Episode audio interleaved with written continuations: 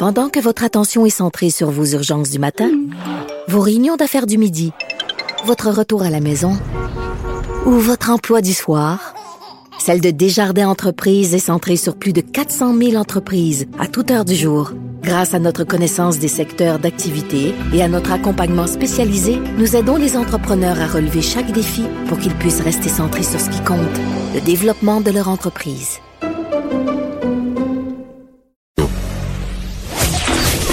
On dit souvent que les murs ont des oreilles. Nous, on a deux vraies oreilles à l'intérieur des murs du Parlement. De 13 à 14. Là-haut sur la colline. Eh bien là, on est rendu à notre euh, comment dire no- notre bilan de l'année, mais par les mots, les mots et les mots de, de l'année euh, politique. Et, évidemment, on le fait avec notre linguiste, ami, ami de l'émission et chroniqueur. Bonjour Lionel. Bonjour Antoine. Lionel Méné qui est avec nous, euh, qui est auteur euh, de, de dictionnaire, qui est euh, linguiste, euh, qui a été professeur à l'Université Laval notamment.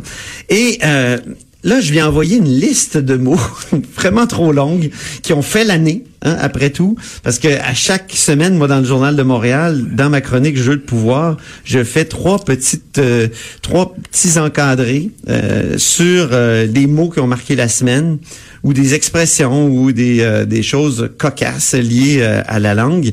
Et euh, j'ai envoyé ça, puis il m'a renvoyé ça de, de façon ordonnée. Puis on va essayer de, de faire cette revue de l'année-là de cette façon. Donc, le premier mot euh, dont tu veux parler, c'est le mot choisi. Donc le verbe, euh, le verbe euh, choisir à la troisième personne du singulier en lien avec François Legault à tout seigneur, tout honneur. Nous commençons par le premier ministre, n'est-ce pas? Donc pourquoi choisi déjà, Lionel? Bah, effectivement, d'abord, on devait choisir un mot de l'année. Oui, Donc, le mot qui représente euh, l'esprit de l'année au Québec, disons.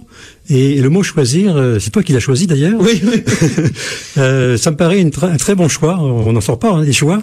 oui, c'est Euh, parce que, dans le fond, euh, dans la formulation que tu m'as envoyée, on dit dans un communiqué que François Legault choisit Gilles Bélanger dans Oxford, François Legault choisit Lynn Cloutier dans Duplessis, François Legault choisit Manon Gauthier dans euh, Maurice Richard, je pense.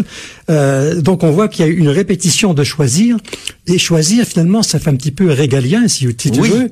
Hein, régalien, c'est-à-dire en fait, euh, c'est quoi les pouvoirs régaliens? C'est les pouvoirs du roi. c'est ça. Donc euh, dans l'État, il y, a des, il y a des pouvoirs régaliens, c'est-à-dire en gros quoi, la justice, la défense, la diplomatie, c'est les pouvoirs suprêmes.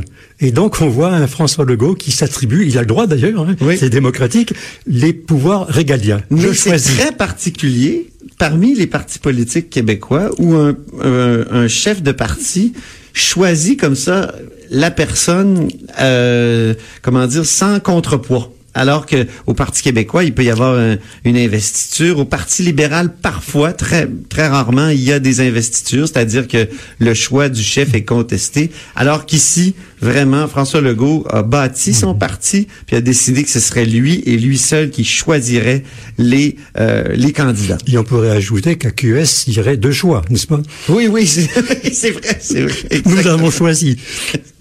Exactement. Euh, un néologisme de l'année, moi je le connaissais pas, c'est les adversaires de la CAQ qui euh, qui veulent l'utiliser, c'est Kakistocratie. Attention, ça, ça s'écrit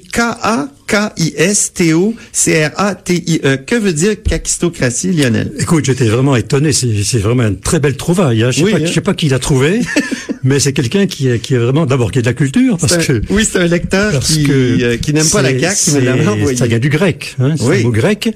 Et kakistos, en fait, hein, ça veut dire le pire. C'est ça. Alors il y a une assonance, on appelle une assonance entre kak et kakistos, pas tout à fait, mais c'est très proche de l'assonance. Oui. Et c'est vraiment une très très bonne trouvaille d'un point de vue polémique, bien sûr. hein. On- Absolument. On ne le prend pas à notre à On notre prend pas au premier degré. hein. Non, On- c'est ça. Mais euh, peut-être qu'un jour, il y a des gens qui vont dire, voilà, on est en pleine kakistocratie. Euh, l'anglicisme de l'année, ben on en a parlé ici à ce micro, je crois. Lionel, quel est l'anglicisme de l'année selon? Alors on y revient euh, parce que je trouve qu'il est assez succulent quand même. Ouais. Il a pas l'air d'un anglicisme d'abord pour commencer, c'est pour ça qu'il est intéressant. Euh, avoir besoin d'amour. Oui. Et, et on a retenu au moins, enfin c'est arrivé, j'ai relevé 300 citations dans le journal de Québec avoir besoin d'amour récemment. C'est énorme. C'est une épidémie, Lionel. Je crois qu'au Québec, on a tous besoin d'amour. Il y a un grand manque d'amour. Donc, et, et, et j'en ai retenu deux euh, des plus connus. Le, le, Premier ministre François Legault qui avait dit que le système d'éducation manquait d'amour. Ouais. Et puis, autre personne très connue au Québec, c'est Valérie Plante, euh, la mairesse ou la maire de Montréal, qui a dit que l'Est de Montréal manquait d'amour. Voilà. Donc, il y a beaucoup de gens et beaucoup de choses, surtout, qui manquent d'amour au Québec. Absolument. Ça a déjà été une émission de Guillaume Lepage, qui avait pas eu beaucoup de succès d'ailleurs, qui s'appelait Besoin d'amour. Il manquait d'amour. Et quelle serait l'impropriété de l'année? Ça, je, l'aime, je l'aime, euh, Lionel. Je, je, sais que tu aimes beaucoup cette impropriété. Alors? Elle, elle, elle, est souvent signalée partout. Oui.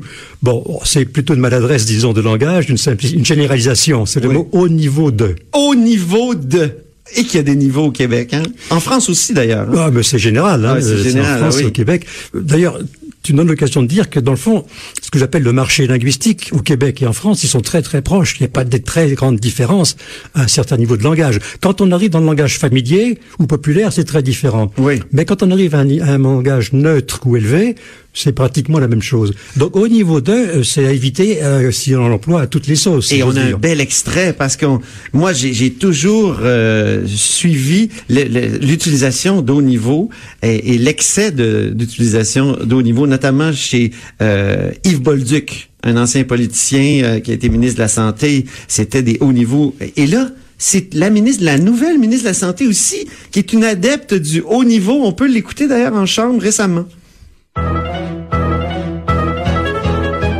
Et merci à ma collègue députée de me poser cette première question qui me permet d'intervenir pour la première fois au niveau de la période de questions. Alors, euh, je souhaite pendant les quatre prochaines années changer le ton au niveau de la santé et des services sociaux.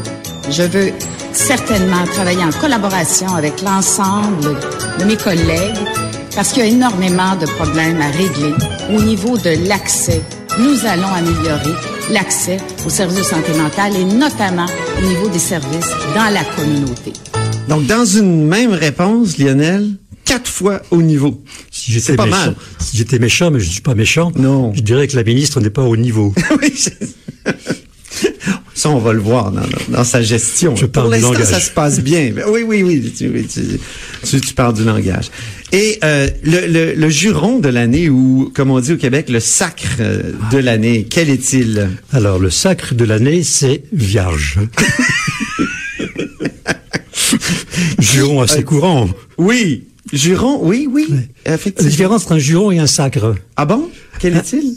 Un, un, un, sacre est un juron qui met en cause la religion, les saints, le Christ, etc. C'est un ouais, sacre. Voilà. Donc là, c'est vraiment un sacre. Parce que va contre un commandement de Dieu, d'ailleurs, qui disait oui. Tu ne diras pas mon nom à tort et à travers. Voilà.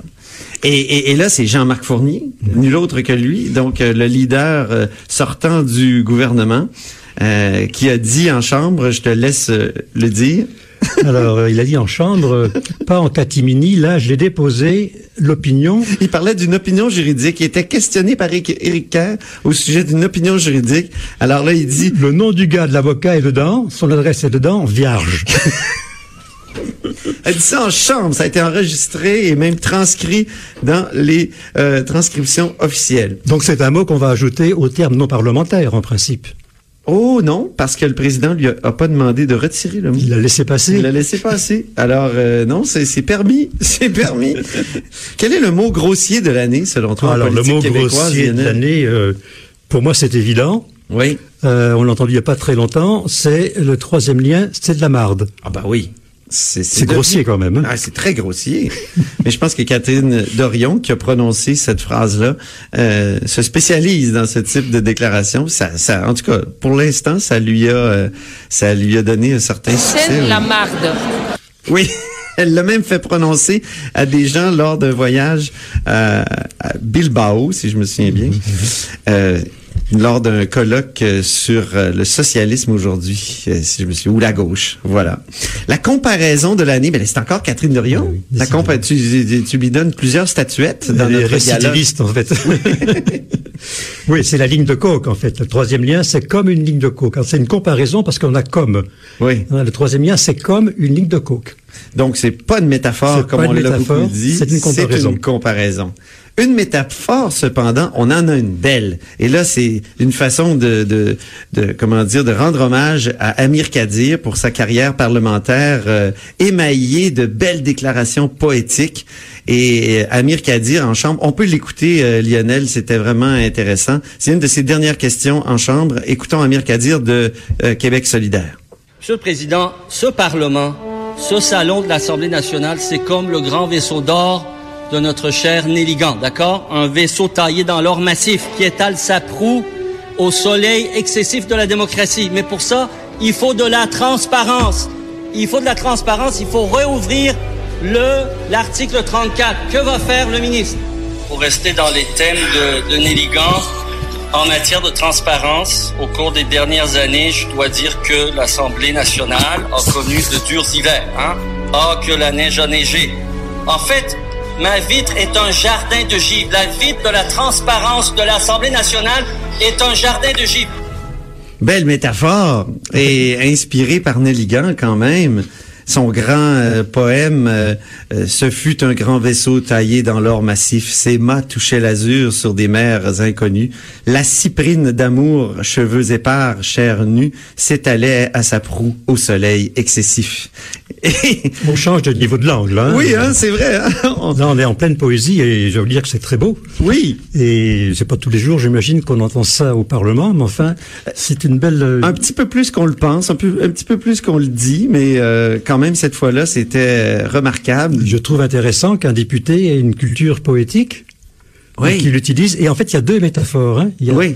il y a la métaphore du soleil excessif de la démocratie. Oui. Et puis une métaphore de la vitre, la transparence. La vitre qui est une, une un jardin, un jardin de, de, givre. Donc il y a qui... deux métaphores qui se suivent Une dans vitre. deux dans deux poèmes différents de Nédigan. Oui, exactement. Deux poèmes de différents. C'est oui, oui, c'est vrai. Hein? Oui, c'est deux poèmes différents. Donc je trouve ça vraiment euh, très parce que l'autre c'est ah comme la neige a neigé, oui. Ouais.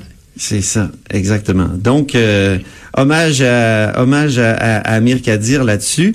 Euh, il y a des métaphores euh, moins poétiques, Lionel, mais peut-être plus payantes. Tu veux parler de la métaphore de, je dirais, la métaphore du Racel de l'année. Quelle est-elle, euh, Lionel?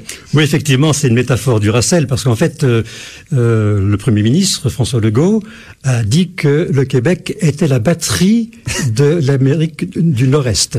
C'est ça. Donc la batterie, il voulait dire qu'évidemment le, le, Québec allait fournir l'électricité à toute l'Amérique du Nord-Est. Donc euh, c'est une métaphore qui est pragmatique, disons, parce que euh, c'est moins poétique que Nédigan, mais enfin c'est assez efficace quand même aussi comme image. Et je pense qu'on devrait la, la, reprendre. Ça aura peut-être une, une suite cette euh, métaphore-là.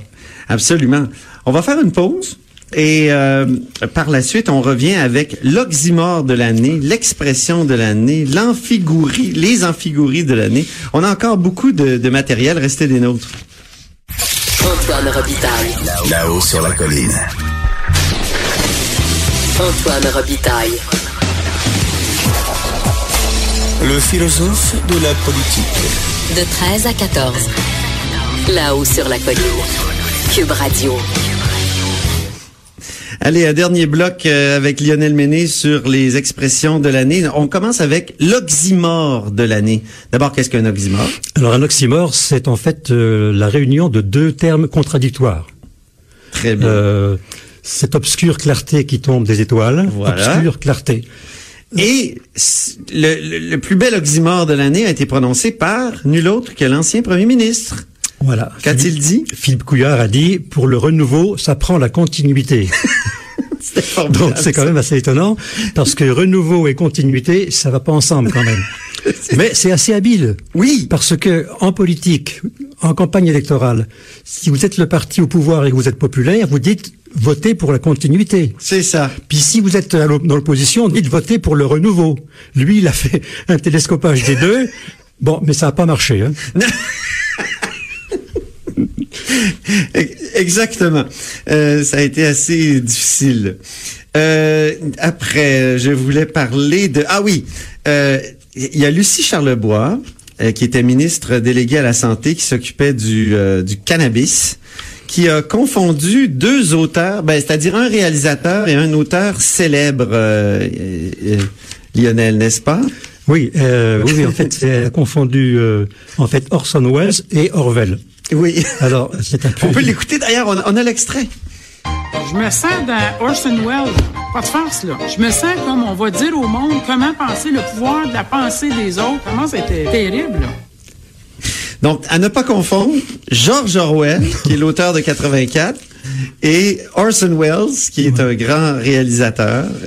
Donc, euh, c'était... Euh, Bon, évidemment, c'est cette- assez proche du point de vue de la, prononciation. Oui, c'est vrai. Le- le- L'erreur, elle vient de là, j'imagine, parce que c'est sûr que c'est assez énorme, mais c'est deux noms de famille qui sont qui ont, un- qui ont une sorte d'affinité. C'est ça.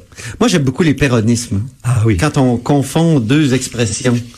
Et il y a euh, Stéphanie Vallée, la ministre de la Justice, qui a déclaré, mais une fois qu'on a traversé la tempête, on continue et on se retrousse les cheveux. J'avoue que j'étais étonné parce que se retrousser les cheveux, j'ai jamais entendu ça. A Habituellement, pas ce qu'on peut faire. On se retrousse les manches, non? On se retrousse les manches normalement, oui. Donc, c'est Euh, l'ancienne ministre de la Justice. Elle a dû. À quoi elle a, pensé Je sais pas trop, parce que normalement, un péronisme, ça s'explique parce qu'on on confond deux Ouais. deux expressions. C'est, moi, je pense, elle, elle parlait de tempête. Et c'est sûr que dans la tempête, on a les cheveux qui retroussent. La tempête sous un crâne, tu veux dire? Non, mais elle disait, on fait face à la tempête. Ah, les cheveux qui. Donc, les cheveux retroussent. Euh, et, les cheveux Oui, se oui. dressent sur la tête. Et là, elle a confondu euh, l'expression les cheveux redressent sur Il la tête. faudrait lui demander l'origine de, de son de son de erreur. Est-ce qu'on que peut dire pataquès? Oui, c'est un pataquès, effectivement, oui. Très bien. Euh, tu voulais nous parler du tweet politique de l'année. Ah oui, alors ça, je trouve, c'est assez succulent parce que c'est c'est spirituel. Oui, c'est ça. Au fond, on a besoin un peu de de- de- de- d'esprit dans en politique. Hein. Oui. Et, et là, il est bon. on- il est, il est pas très méchant. Il est, plus spirituel que méchant. En fait, euh, c'est un tweet d'un certain Pascal Roseau, je connais Oui. pas, qui euh, Inconnu. oui, euh, qui a dit, enfin, qui a proposé comme slogan pour la CAQ pour les prochaines élections, Avant celles, les celles qui ont eu lieu, bien ça. sûr. Il a dit, alors évidemment, ça fait allusion à une histoire antérieure, c'est l'histoire de Stéphane Le Bouillonnec, Oui. euh, qui a été accusé euh, euh, d'offrir des, des, des prêts euh, en ligne à des taux ça, on avait écrit des articles au, au bureau d'enquête sur euh, les, les- la, sa compagnie qui offrait des prix, des prêts en ligne où il y avait, qui, qui- et- mais à des taux très très élevés. Et certains ont qualifié d'usuraire, Et effectivement. le mot usuraire est important pour bien apprécier Oui. toute la saveur du tweet. Alors, Parce que quel le était ce tweet, tweet? c'est, il propose comme slogan pour la CAQ, nous sommes prêts, usuraires. oui, c'est ça. Nous sommes prêts, donc l'ancien. Ça renvoie au slogan de Jean Charest, Exactement, l'ancien slogan Mais nous sommes prêts, usuraires, avec un jeu de mots, bien sûr, sur le mot prêt. En français, il y a beaucoup comme ça de, de mots qui ont la même prononciation, hein. Oui. Des, des mots homophones. Oui. Et, et là, on joue sur l'homophonie, en fait, prêt, usuraire, des prêts, être prêt et des prêts. C'est ça. Je le trouve très bon. Hein. Ah oui, c'était c'était remarquable. Euh, Il y a certaines personnes aussi en politique qui disent des. euh, Est-ce qu'on peut parler de la palissade Je pense à, à, à- à- à Jean-Marc Fournier. On a un extrait de Jean-Marc Fournier. É- écoutons cet extrait sur les portes. porte parce que j'en ai pas ouverte, j'en ai pas fermé. euh, je vais finir mon mandat. Alors, ma première chose, c'est de finir le mandat. Euh, on fait la campagne. Espérons qu'on puisse la gagner. Moi, je pense qu'on va la gagner. La question, la question que j'avais posée à Jean-Marc Fournier, c'est fermez-vous la porte à euh, aller euh, dans l'entreprise privée? Et là, il dit je ne ferme aucune porte parce que je n'en ai pas ouverte et je n'en ai pas fermé. Alors, c'est pas, c'est pas une lapalissade, en Non. fait. Parce qu'une lapalissade, c'est en fait dire euh, une chose évidente. Par exemple, monsieur de la palisse, un quart d'heure avant sa mort, était encore vivant. ah oui, c'est ça. C'est ça une lapalissade. Ici, c'est pas une lapalissade, c'est euh, difficile d'ailleurs à, à déterminer. Euh, ce qui est intéressant, c'est qu'il y a une autre euh, déclaration, je crois, qui est un peu du même genre. Oui. Euh, c'est vrai que je n'ai pas encore annoncé si je me représentais, mais tout le processus est enclenché. Non, c'est pas ça. Oui, c'est ça. Ça, c'est Laurent Lessard. C'est Laurent Lessard. Je reviens Ouais. donc à la porte. Excuse-moi, là, je reviens à la porte. Euh, ça, moi, ça me fait penser euh, absolument, irrésistiblement, à une pièce de- d'Alfred de Musset. Oui. Il faut qu'une porte soit ouverte ou fermée. Oui. Euh, une porte ne peut pas être entre les deux. Non, voilà. hein? Elle est ouverte ou fermée. Alors évidemment, je vois que Une femme est enceinte ou non? Euh, voilà. ah, C'est un peu juste, un peu, oui. Et, et je vois que Fournier, il patine un peu là, en fait, bah je pense, parce qu'il veut pas répondre. Ça fait penser à une autre déclaration de Jonathan Julien, le nouveau ministre des Ressources naturelles euh, du gouvernement euh, caquiste, et la question portait sur le projet Appuyette sur la côte nord. Et il a dit, on lui demandait, est-ce que est-ce que vous allez le faire ou non? Et il a dit Hydro-Québec, le gouvernement et moi, on regarde toutes les options. Vous pouvez présumer de n'importe quelle qu'on regarde. Oui. Bon, d'abord, il y a un problème de syntaxe là. hein. Ouais, oui, Vous oui. pouvez présumer de n'importe quel qu'on regarde. Euh, c'est difficile même à comprendre à la limite. Bon, il veut dire en fait, vous, vous suivez mon regard. hein, en fait, il dit suivez mon regard. c'est- Comprenez-moi, mais il dit pas, il dit pas ce qu'il en est en fait. C'est Donc on, on reste dans, dans l'incertitude. Exactement. C'est- un peu de la langue de bois, entre parenthèses. Et quelle serait la réflexion sage de l'année, selon Alors, toi, Lionel? euh, Moi, j'ai une chose que j'ai beaucoup aimée, une réflexion parmi toutes celles que tu m'as envoyées, parce que Oui. tu as fait un travail énorme Oui. pour euh, collationner tout ça. Euh, c'est une réflexion de Jacques Chagnon, Oui. Qui donc euh, prend Le sa retraite. de l'Assemblée qui- qui- nationale. Et il a dit, quand des ponts, des boulevards, des autoroutes, des aéroports portent le nom de gens que nous avons côtoyés, avec qui nous avons discuté, que vous avez apprécié, bien, il est probablement temps de partir. C'est vrai que c'est beau. hein? Je trouve qu'il y a toute une philosophie là-dedans, Oui. Et un peu de tristesse aussi. Oui, oui, nostalgie. Nostalgie, voilà. Oui, oui. Eh bien, moi, je terminerai par Laurent Lessard, un de mes préférés, euh, qui, euh, à un moment donné, on lui posait la question, allez-vous partir? Allez-vous rester en politique? Il a dit, ben, depuis le temps que je vous dis que je suis en réflexion, fallait bien que je commence à y penser. C'est formidable. Alors, c'est là-dessus, sur une phrase de Laurent Lessard, que se termine la première saison de Là-haut sur la colline. Merci beaucoup, Lionel Méné, de- d'en avoir été. Et euh, je remercie évidemment toute l'équipe à qui je souhaite euh, joyeux Noël. Joanie Henry à la mise en onde, Alexandre Moranville à la recherche, Luc Fortin. Et évidemment, euh, vous pouvez réécouter l'émission sur toutes nos plateformes. Et Sophie Durocher suit avec On n'est pas obligé d'être d'accord. Joyeux Noël et bonne année. On se retrouve le 14. 14 janvier.